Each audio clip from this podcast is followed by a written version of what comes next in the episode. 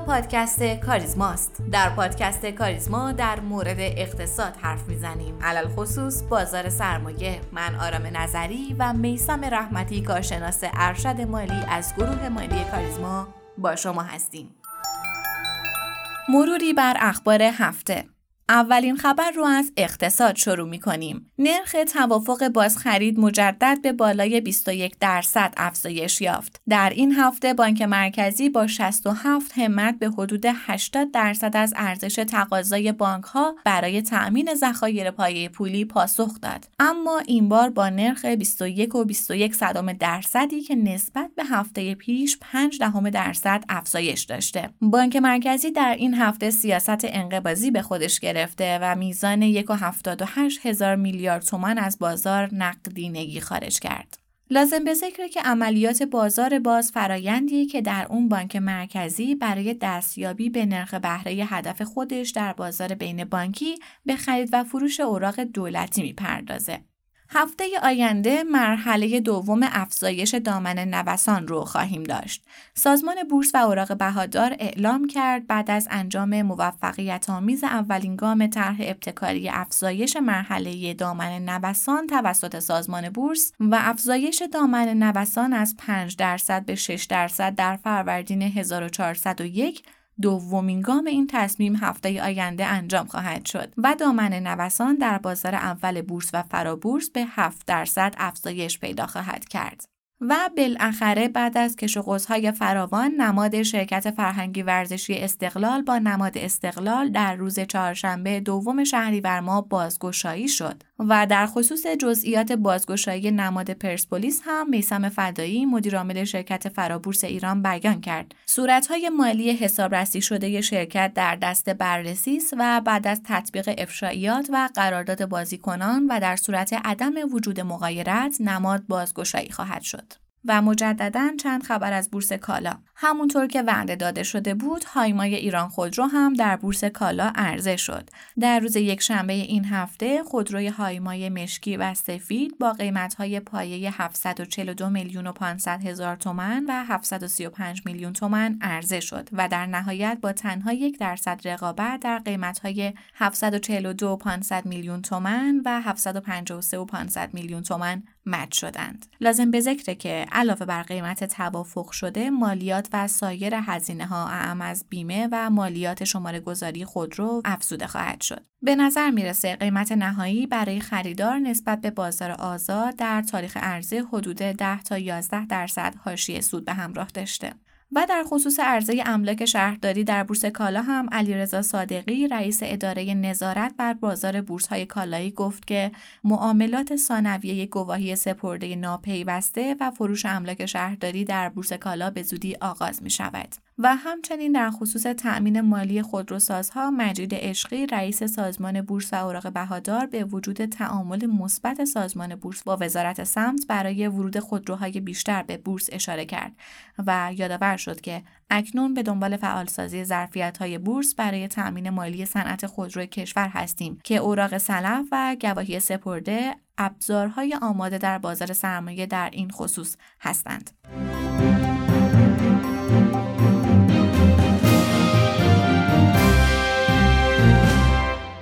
سلام می‌کنم خدمت شما همراه پادکست کاریزما. امیدوارم که خوب و خوش و سلامت باشید. اپیزود 90 پادکست کاریزما رو میشنوید و مثل همیشه امروز چهارشنبه است. به تاریخ نهم شهریور ماه 1401 من هم سلام عرض می‌کنم خدمت همه شنوندگان عزیز. امیدوارم که هفته بسیار خوبی رو پشت سر گذاشته باشید. ممنون جناب رحمتی. امیدوارم که آخر هفته خوبی هم داشته باشیم. بریم طبق روال همیشه. اول سراغ بازار. این هفته بورس بازار چه کردن آقای رحمتی؟ خب وضعیت بازار سرمایه زیر مقاومت یک میلیون و هزار واحد کاملا به حالت ساید و بی تصمیمی در اومده و با توجه به وضعیت موجود شاهد نوسان در صنایع مختلفی توی نمادهای دلاری محور با توجه به وضعیت مبهم دلار اونقدر ارزش معاملات بالایی رو توی صنایع مشاهده نمی کنیم. اما توی صنایع کوچکتر بازار همونطوری که هفته گذشتم گفتیم جریان پول در حال گردشه و نوسانات خوبی رو شاهد هستیم. به نظرم اگر نگاهی به ابتدای سال بندازیم می‌بینیم که میانگین نرخ بهره بدون ریسک بازار حول 22 درصد در حال نوسانه. به نظر می‌رسه مادامی که نرخها اینقدر بالاست بورس قدرت کافی برای روند گرفتن نداره. بازار بازار زمانی می‌تونه با جهش خوبی همراه بشه که به نظرم این نرخ به زیر 20 درصد در مرحله اول سقوط کنه. تا اون زمان بهتره که نوسانگیری کوتاه مدتی رو مد نظر قرار بدیم چون قیمت های بازار اونقدر هم گرون نیستن. گشایش های سیاسی هم که در حال وقوعه در صورتی که نتونه نرخ بازدهی بدون ریس رو کاهش بده به بخشای دیگر اقتصاد به نظرم نمی‌تونه کمک کنه. فعلا تا زمانی که این نرخ با کاهش قوی همراه نشده می‌تونیم به بورس به شکل نوسانی نگاه کنیم. آقای رحمتی از نظر تکنیکال که می‌دونیم شاخص کل باید محدوده یک میلیون و 450 تا یک میلیون و 470 هزار واحد رو بشکونه تا بتونه روند سعودی بگیره. به نظر یکم ریز بشیم در مورد برخی صنایع و برخی از نمادها هم صحبت کنیم. من از ساختمونی های بازار شروع می کنم در این گروه روند سودی و نوسانات مثبت شکل گرفته. ستران با خبرهای خوبی همراهه. این سهم زمین های ارزشمندی داره و برنامه فروش بخشی از این زمین ها رو در دستور کار خودش قرار داده که در صورت فروش این زمین ها به نظر می‌رسه که سودسازی سنگینی رو نصیب این سهم بکنه. در این گروه نماد بعدی که وضعیت خوبی داره آسپه است که اوضاع بنیادی خوبی رو مشاهده می‌کنیم و می‌تونه رشد قیمتی خوبی رو هم داشته باشه. این سهم هم پروژه های بسیار خوبی رو برای فروش داره و به همین دلیل به نظر می‌رسه که می‌تونه مورد توجه بازار قرار بگیره. در گروه بعدی که گروه دارو ما شاهد گزارشات بسیار خوبیم و آزادسازی قیمت دارو کاملا در نرخ‌های فروش مرداد ماه این گروه مشهوده. ظاهرا هم هفته آینده عرضه اولیه پخش رازی رو داریم. بله خبراش رسیده که ما عرضه اولیه پخش رازی رو می‌تونیم داشته باشیم. در همین راستا مالکیت سی درصدی سهم دکیمی در پخش رازی و احتمالا ارزشگذاری بالای پخش رازی می‌تونه سبب استقبال به این سهم یعنی دکیمی بشه. نماد بعدی در گروه دارو دارویی رازکه که گزارش خوبی رو روانه بازار کرده و در مرداد ماه فروش عالی رو داشته. علاوه بر این فروش شرکت های زیر مجموعه داروی رازک هم امسال تحولات خوبی رو در سودسازی دارن. بنابراین نماد بعدی یعنی نماد درازک هم می‌تونه نماد خوبی باشه. اما تنها گروه بزرگ بازار که نسبتا گزارش خوبی رو داده گروه پتروشیمی به خصوص گروه اور است توی این گروه شبدیس عالی عمل کرده و در مرداد ما حدود 44 هزار میلیارد ریال فروش داشته و 277 هزار تن با نرخ 13 میلیون تومن فروخته و توی این مدت گروه اوره تونست به شاخص کل کمک کنه.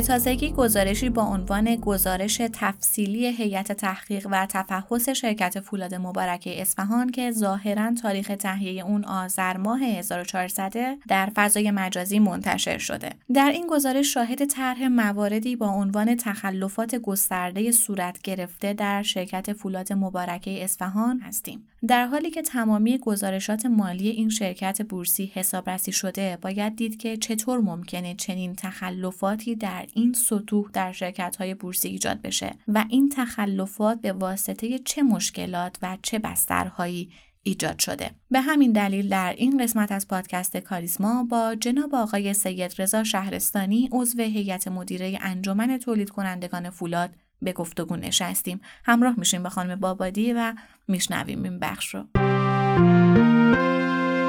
آقای شهرستانی خیلی خیلی خوش اومدید به این قسمت از پادکست ما. منم عرض سلام دارم خدمت شما و شنوندگان محترمتون در خدمتتون هستم. زنده باشید. جناب شهرستانی ما می‌خوایم یک مقدار شما این مسئله تخلف حالا 92 هزار میلیارد تومانی فولاد رو مورد بررسی قرار بدیم که خب آخر ریشش چیه؟ این از کجا اومده؟ چرا چنین اتفاقی افتاده؟ و کلا می‌خوایم بدونیم که علتش چی بوده مگر که مثلا یه شرکت ابرقولی مثل فولاد مبارکه خب قطعا حسابرس های مختلف کارشناس های مختلفی داره و این امکان وجود نداره که از چشم این عزیزان دور بمونه همچین مسئله. میشه توضیح بدید علتش چی بوده به نظر شما؟ من این موضوع رو دو سال پیش اتفاقا نشر دادم و حتی رسیدم خدمت آقای نهاوندیان. که در واقع رئیس دفتر اتاق آقای روحانی بودن. به خود وزارت خونه در خود مجلس. تمام اینها رو در جریان گذاشتم و این اختیاری که قرار هست صد هزار میلیارد رانت ایجاد بشه در خود صنعت فولادو بهشون اختار ولی متاسفانه رو شنوایی نبود. ببینین دو دو تا چهار تا. خیلی مشخص بود این اتفاق خواهد افتاد. البته من این مقدار حجم 92 هزار اگر بخوایم تقسیمش بکنیم بالاخره اکثریت مبلغ این 92 هزار میلیارد برمیگرده به یک موضوع. حالا یک مقدار جزئی شاید زیر دو درصدش هست.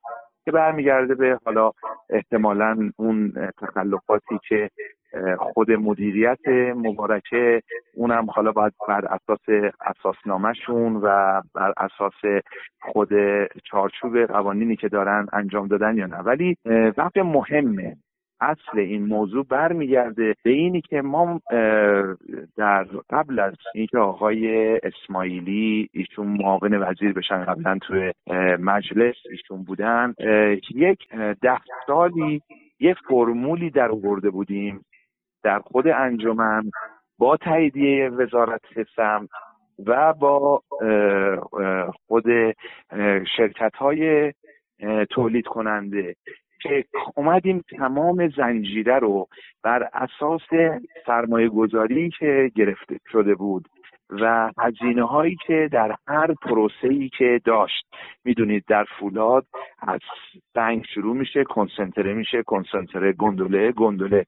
آهن اسفنجی آهن اسفنجی زوب و زوبم تبدیل به نورد میشه که یا تختاله یا طویله و این اصل فولادیه که تولید میشه.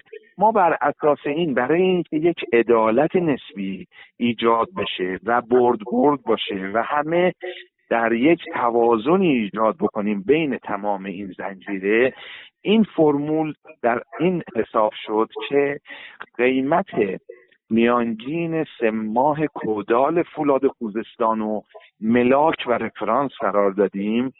چون بالاخره شرکت معتبر و بزرگی هست و بر اساس اون اومدیم در های مختلفی یعنی از خود سنگ حالا حدود بین 6 تا 7 درصد قیمت از قیمت همون اون پودال یا کنسنتره به حدود 11 تا 13 درصد آهن سنجی 23 و نیم درصد و ببخشید گندل 23 و نیم درصد و آهن سنجی 50 درصد قیمت کدال در آوردیم. و این فرمول سالیان سال داشت کار می‌کرد و هیچ مشکلی نبود.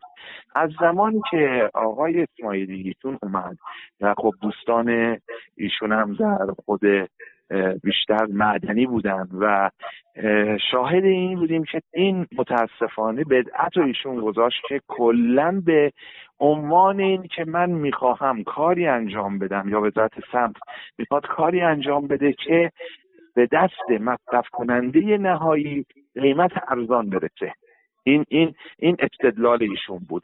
که متاسفانه با قیمت های دستوری و مهندسی شده که از طریق بورس بیایید و این کار انجام بدید شاهد این شدیم که متاسفانه دو اتفاق افتاد. یک بالا دستی ها تا بخش آهن اسفنجی متاسفانه قیمت ها مضاعف و افزایش پیدا کرد. یعنی از اون فرمولی که عرض کردم خدمتتون فراتر رفت. یعنی مثلا آهن اسفنجی که باید قرار بود به پنجاه درصد برسه رسید حتی به هفتاد درصد. خب پس یکی این که تجمع کردن کل سود و چیز رو بالا به بالا دستی ها. نکته بعدی متاسفانه این بود که بخش زوب و نورد فشار مضاعف آورده شد روشون که حالا شما باید از طریق بورس با این حالا هر نوع فرمول هایی هم که ملاحظه کردید هر روزی یک فرمولی می‌ذارن. و یک روز منفی مثبت سه درصد یک روز میگن 90 درصد خوبی یک روز میگن قیمت صادرات و هر روز یک برنامه ای که متاسفانه باعث شدن که یک اختلاف فاحشی بین قیمت بورس و قیمت مصرف کننده نهایی برسه. و این اختلاف بین ده الی سی درصدی همین مقدار حجم بالاییه که در واقع این اتفاق افتاده. یک کارخونش یک دونه شرکتش فولاد مبارک است که 92 هزار میلیارده. اگر شما شرکت های دیگر هم که بگیرید چه دیگه اصلا سر به فلک می‌زنه در کل. لذا متاسفانه با اینکه این اختار داده شد با این و چه اتفاقی افتاد؟ همون شرکت های بالادستی مثل گلگوهر تمایلشون این بود و حس و دیدیم که اینو زنجیرشون رو تکمیل بکنن و اومدن خب خط نمی‌دونم زوب زدن و خط نورد زدن و دارن می‌زنن. لذا اینو می‌خواهند تکمیل بکنن که کلا تمام این صنعت رو کامل در دست خودشون بگیرن. و بر اساس این موضوع حالا شما این مشکلات که می‌بینیم در واقع این از جیب کی رفت؟ از جیب هم سهامدار این شرکت ها مثل فولاد مبارکه و هم از جیب ملت و هم هم از جیب خود دولت چون اخص مالیات نکرده روی این موضوع. و یک مش ببخشید راندخاری که البته اینو بگم اونا میگن قانونی ما کار کردیم این اومده در بورس و ما خریدیم. ولی ایجاد راه فراری کردن و ایجاد کردن که یه همچین مبالغ سنگینی متاسفانه بره توی جیب یک تعداد انگشت شمار افرادی که از این استفاده کردن. من در بله دقیقا. آقای عظیمیان مدیر عامل سابق فولاد که خب توی دوره ریاست ایشون اتفاقات افتاده اعلام کرده که از این 92 هزار میلیارد تومن 54 هزار میلیارد تومنش رو ما توی بورس کالا در حقیقت تولیداتمون اونجا عرضه شده و کلا در حقیقت به خریداران سامانه بهینیاب در حقیقت داده شده. و خب ایشون صحبتش اینه که این کار اصلا غیرقانونی نبوده و اومده توی بورس عرضه شده. و حالا در حقیقت میشه گفت یه بخش عظیمی از این تخلف صورت گرفته رو ایشون میگه که به خاطر توی بورس کالا بوده و اصلا غیر قانونی نیست. حالا نظر ایشون این اینه. کاملا هم درسته. یعنی کاملا ایشون اینی که داره میگه بالاخره یک چارچوبی که ایجاد کردن و ارزم خدمتتون بر اساس اون اونها هم رفتن جلو و این اتفاق افتاده. حالا من به نظرم ببینین این الان حالا ما بیایم این مسلما باید پیگیری کرد که کیا بودن و انشالله امیدواریم اون افرادی که اشتباه تصمیم گرفتن و بیان جوابگو باشن. این یه نکته. نکته مهمتر اینه که ما چه کار بکنیم که برای یک بار و این بار مشکل این صنعت حالا چه حالا این هم یکی از عضو حالا گروه کل این مملکت حالا صنعت فولاد و صنایع دیگه. من نظرم به عنوان یک کارشناسی که بالاخره استخون خورد روی این صنعت اینه که ما ببینید باید بذاریم عرضه و تقاضا همدیگر پیدا بکنن. سالمترین راه و روی است. اون چی هست؟ اینه که به تمام شرکت ها به علت اینی که مهندسی نشه و شفاف صورت بگیره معاملات به تمام شرکت ها موظف بشن که تمام محصولاتشون رو باید از طریق بورس فروش بکنن. این اینو قبول داریم ما. کامل بالاخره قشنگ مشخص میشه چند به چه مقدار به چه حجم. ولی روی قیمت و دستوری و روی اینی که حجمی که بخوان بیارن هیچ نوع نظرخواهی و ادعایی و چیزی نباشه. خود تولید کننده تمایل هر مقدار و هر کالایی که می‌خواد بیاره به هر قیمت که می‌خواد بیاره بیاره بورس. بله. نکته دوم اینه که یا بهش بگن شما از طریق بورس با این صورت می‌تونی بفروشی یا می‌توانی صادر کنی. حالا چه اتفاقی میفته؟ اتفاقش اینه که وقتی که اگر خود ما قیمت های صادراتمون اصولا بین پنج الا ده درصد قیمتش بر هزینهش بالاتر از قیمت های داخلی مونه چرا؟ چون ما یه حمل و نقل داریم تا بنادر یه هزینه تخلیه و بارگیری داریم هزینه گمرک داریم هزینه بیمه داریم هزینه برگشت پول داریم. مخصوصا که ما الان السی نمی‌تونیم باز بکنیم و ریسک بالاخره ریسک داره برای برگشت پولش و اینها. پس لذا این باعث میشه که قیمت های داخل ما همیشه حداقل 5 درصد و ده درصد شاید هم بیشترم.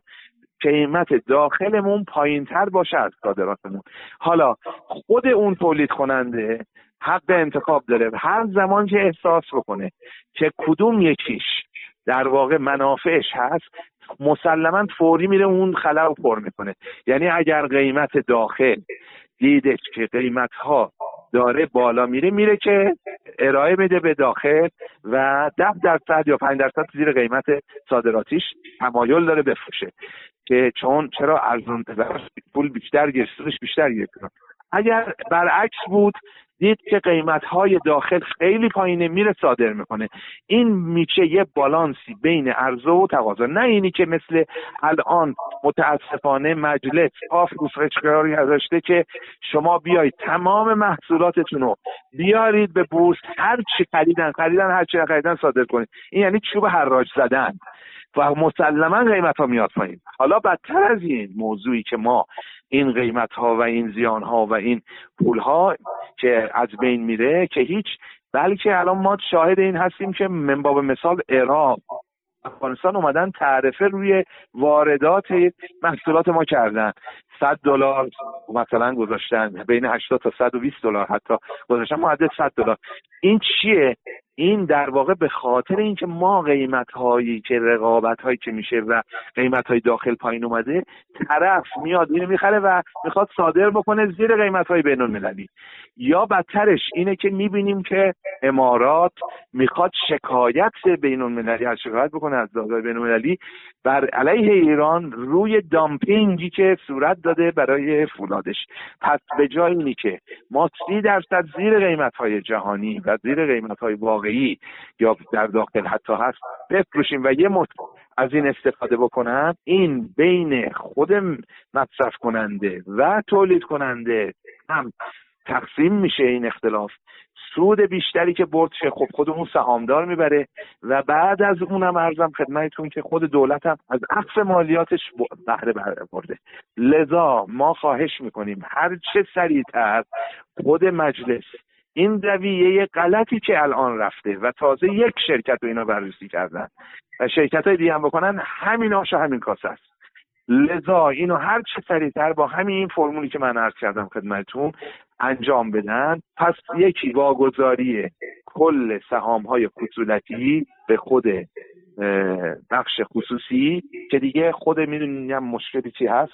چون حتی اگر دولت یک دهم درصدم سهام داشته باشه باید هیئت مدیره و مدیر عاملش اون رو انتخاب کنه خود دولت. خب این اشتباهه محض یا اینکه قانون رو عوض کنن یا اینکه ارزم خدمتتون که بدنش به بخش خصوصی و بخش خصوصی تصمیم گیری یکی از دوستان گفت خب آقا این هزار میلیارد دلار سرمایه گذاری می‌خواد. گفتم آقا اصلا حتی بدنش به یک دلار.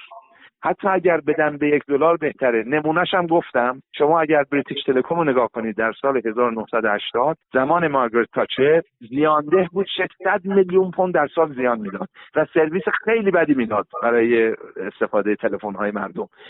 خب این اومد. این شرکت رو واگذار کرد به قیمت یک پوند به یک شرکت خصوصی. تمام مجلس به هم ریخت و گفتن این خیانتکاره می‌خواد خود سرمایه این مملکت رو از بین برده به یک قیمت مفت داده و از این حرفا. گفت شما من یک سال دیگه میام به شما جواب شما رو میدم. بعد از یک سال اومد گفت ببینید دیلان این 600 میلیون پوند این شرکت زیان می‌داد در سال و این در واقع تکس اون مالیات که ما از طریق مالیات بعد اینو جبران می‌کردیم. الان این شرکت بعد از یک سال یک میلیارد پوند سود کرده و ما 400 میلیون پوند در واقع مالیات اخذ کردیم از این و مشتریام همه رضایت دارن. پس این اختلاف 600 و 401 میلیارد پوند آیا من خیانت کردم یا خدمت کردم. ما همین موضوع رو به نظر من باید می توانیم در یک مدت حالا بگیم ده ساله تمام این شرکت ها به بخش خصوصی واگذار بشه و از این معضلات و مشکلات در بیان و دولت کار خود دولت که اینه که نظارت بکنه و ارزم خدمتتون که عکس مالیات رو انجام بده و خدمات ارزم خدمتتون جنبی اینها رو بهشون برسونه که انجام میدیم و اگر نه با این دست فرمونی که میریم میگم متاسفانه تا قبل از اینکه آقای اسماعیلی بیاد ما بیار کشونداز 1404 مون درست بود و همینطور داشت پیش می‌رفت. ولی این اتفاقات که افتاد و این موضوعی که پیش اومد و همینطور ادامه پیدا کرد تا الان باعث شده که به نظر من ما حتی به اون چشماندازمون نرسیم و این صنعت متاسفانه خیلی از شاید بیش از سی درصد این صنعت هم نابود بشن آقای شهرستانی یه عده معتقدن که خب این مشکلات در حقیقت ریشه توی سیستم های سنتی حسابداری حسابرسی ما داره. یه سری میگن که نه چنین اتفاقاتی بیشتر جنبه های حساب های میشه گفت سیاسی داره. ولی خب ما اگر که بیم حالا اون 54 هزار میلیارد تومن هم بگیم که این مثلا توی عرضه توی بورس کالا بوده ما خیلی ریخت و پاش های دیگه هم داریم توی در حقیقت این گزارش تحقیق و تفحص دیده میشه این مسئله. که خب حالا زیاد وارد جزئیاتش نمیشیم ولی می‌خوایم بدونیم که خب یک همچین نگاه هایی هم به این مسئله وجود داره و کارشناسای مختلف نظرات مختلف تو این مسئله دارن. علاوه بر این که خب صحبت شما هم در این خصوص کاملا صحیحه. و ببینین فقط اون چهار پنج و چهار هزار میلیارد نیست. منباب مثال تو همین گزارش اووردن که سرویس سنترها 500 هزار تن در واقع به همین صورت عمل کردن. در صورت که این 500 هزار تن تو دل خود همون در واقع خود همون 6 میلیون و 400 هزار تونی که کل فروششون بوده مبارکه بوده. یعنی اومدن دو بار حساب کردن. یعنی یک بار بالاخره اینو نمیشه. یعنی خود این اینم باید در واقع تفکیک و شفاف بشه. من نمیگم بله ما ریخت و پاش داریم درسته. همونجوری هم که اشاره کردم اول صحبتمون. گفتم یک مقدار درصدی از این باید درست جدا بکنیم. اینه که درصدش بله باید پیگیری بشه که آیا واقعا اینجا ریخت و پاش بوده آیا سوء زنی بوده یا هر هر اتفاقی که این باید ولی اکثر مبلغ اساسی این در واقع برمیگرده به سیاست های غلطی که در وزارت سمت گذاشته شد در این موضوع. ما مثل این میمونه من اینو دارم میگم. شما مثل یک تصادف یک نفری که تصادف کرده حالا هم خونریزی داره هم قلبش به مشکل پیدا کرده حالا انگوشتش هم پاره شده. خب نمیاین اول به اون انگوش پاره. بیایم بهش اونو. بله اونم انجام باید بدیم. ولی اصل اونی که اون قلب خونریزی داره اونو باید درستش کنیم. ما صحبتمون اینه که اون مسئله اصلی که مبلغ حجم بالای این اختلاف و این مشکلات که ایجاد کرده از کجا آب خورده؟ و اونو باید حلش بکنیم که این برمیگرده به این سیاست های غلطی که عرض کردم خدمتتون. درسته ممنونم از توضیحاتتون ولی نگفتم نمونه که سی درصد تقریبا میشه گفت سی درصد سهام فولاد مبارکه خب جزء پورتفوی در حقیقت سهام عدالت محسوب میشه و خب بله. میشه گفت با یه سری زینف مثلا پنجاه میلیونی هم طرف هستیم که بله. خب این مثلا خیلی ناراحت کننده است که میشه گفت این مبلغ این مبلغی که حالا این وسط تخلف در خصوص صورت گرفته. یه جورایی میشه گفت مثلا حالا انگار دو برابر سودیه که می‌تونسته توی سالهای مثلا آتی... سالهای اخیر به سهامدارش بده فولاد مبارکه که خب خیلی ناراحت کننده است. و حالا امیدواریم که این مسئله هر چه سریعتر شفاف بشه و روشن بشه و انشالله که دیگه ما نبینیم همچین مسائلی رو. من منم همین امیدوارم من به نظرم باید همون افرادی که این تصمیمایی که گرفتن که اشاره کردم خدمتتون اونا باید دعوت بشن و حتی اونجا در واقع اونها رو باید برد به خود مراجع قانونی و اونجا باید بیان جواب بچن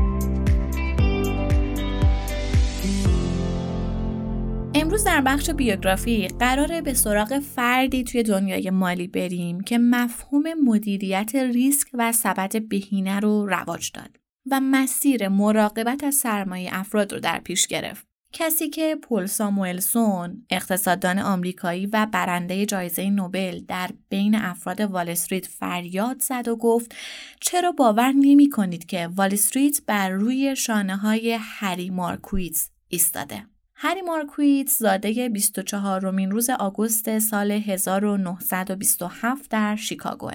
اون توی دبیرستان به نظر بقیه یک نادان به تمام ایار بود. توی اون روزا عاشق فلسفه و موسیقی بود و شبا رویای این رو می‌دید که یه روزی بزرگترین فیلسوف دنیا یا رهبر بزرگترین ارکستر دنیا میشه. اما هیچ کدوم از این رویاهای بچگیش به واقعیت تبدیل نشد و تا 90 سالگی تحقیق کرد، مقاله و کتاب نوشت و به مردم دنیا یاد داد چجوری از سرمایه خودشون مراقبت کنن. هری شاید از این راهی که در پیش گرفته بود ناراحت هم بود چون اون دوست داشت راه کسایی مثل رنه دکارت و دیوید هیوم رو در پیش بگیره. ولی واقعیت اینه که توی این راه سخت این سرمایه گذاران دنیای مالی بودن که شانس بهشون رو کرده بود و هری مارکویتس رو در بین خودشون داشتن. اون به هر ترتیبی بود وارد دنیای مالی شد. در دوران کارشناسی ارشدش تونست از صد نظریه بازی ها، تئوری مطلوبیت مورد انتظار جان فون نیومن و دیدگاه های میلتون فریدمن و جیکوب مارشاک بگذره. در نظر بگیرید که این سه نفر از قولهای اقتصاد اون زمان بودن. توی دوران تحصیل عضو کمیسیون تحقیقات اقتصاد کابل شد. مقاله هری با عنوان انتخاب نمونه کارها در مجله مالی آمریکا چاپ شد و به عنوان نقطه مقابل انتخاب سنتی سهام تئوری مدرن پورتفولیو رو مطرح کرد.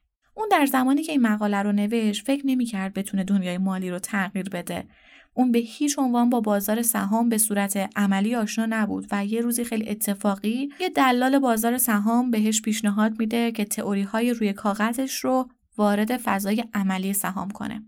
مسیر سختی رو در پیش گرفته بود و به تب مخالفت های زیادی هم پاهاش شد. حتی میلتون فریدمن توی زمان دفاع رسالش به هری گفتش که اولا که این موضوع جدیدی نیست و دوما اصلا می‌دونی تئوری ثبت سهام جزو علم اقتصاد نیست این حرف میلتون فریدمن برای هری خیلی سنگین بود ولی اون فردی نبود که در بین راه به عقب برگرده. به همین دلیل تحقیقات خودش رو تکمیل کرد و یه روز در ژاپن از یک ایستگاه تلویزیونی با هری تماس گرفتن و گفتن که شما برنده جایزه نوبل هستید. خود هری میگه این خبر مثل درد شکستن بینی بود. در عین حال پر از تناقض.